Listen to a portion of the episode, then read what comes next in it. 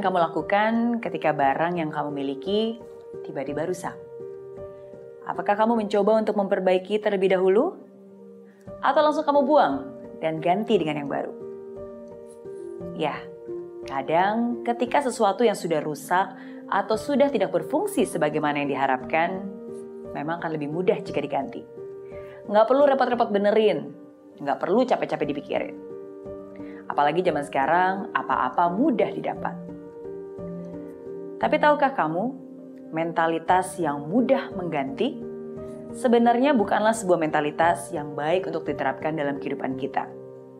Pemikiran, ngapain repot, ganti aja dengan yang baru, gampang kok. Ngapain ribet, ganti aja, lebih praktis katanya. Memang, mungkin membuang yang lama dan menggantikan dengan yang baru akan terdengar lebih praktis.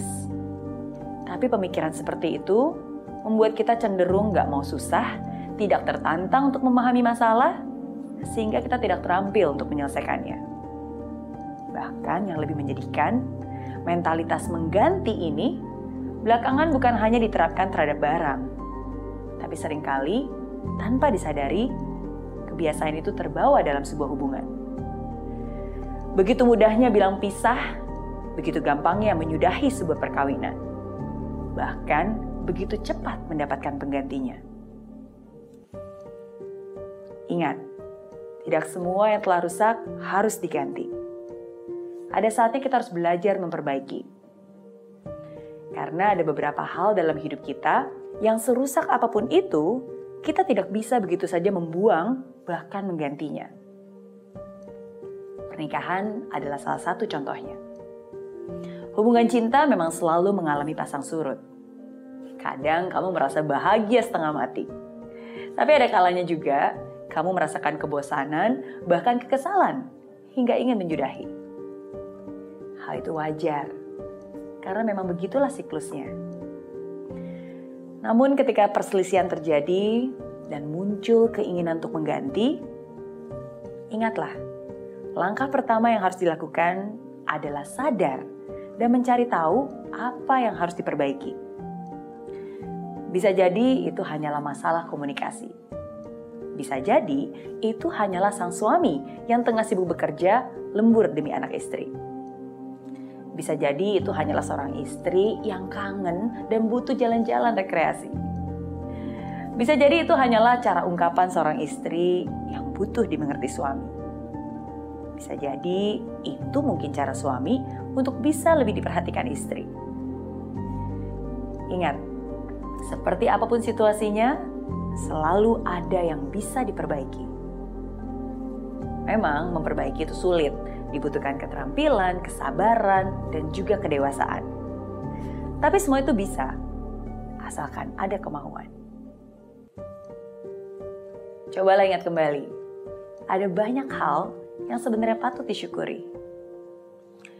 Istri yang kadang manja dan minta diperhatikan, sebenarnya adalah istri yang penyayang dan penuh bakti.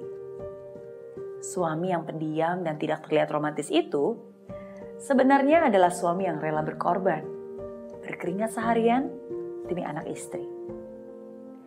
Istri yang berwajah kusam dan dasteran itu adalah istri yang mungkin seharian mengurus rumah tangga demi baktinya pada suami, hingga lupa merawat diri.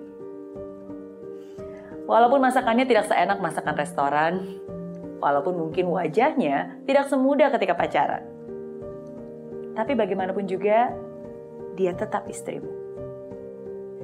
Walaupun gaji yang dihasilkan masih terasa belum mencukupi. Walaupun rambut di kepalanya sudah mulai menipis dan memutih. Tapi bagaimanapun juga, dia tetap suamimu. Ingat, kelebihan dan kekurangan pasangan adalah ujian diri untuk membuktikan cinta sejati. Dalam rumah tangga, tidak ada suami dan istri yang sempurna. Tapi, itu bukanlah alasan untuk mendua. Apalagi mencari cinta lain di luar sana. Terima pasangan apa adanya, sambil terus saling memperbaiki diri. Karena itulah sesungguhnya komitmen suami istri. Jadi, ingat ya, sesuatu yang rusak seharusnya diperbaiki, bukan malah dibuang apalagi diganti.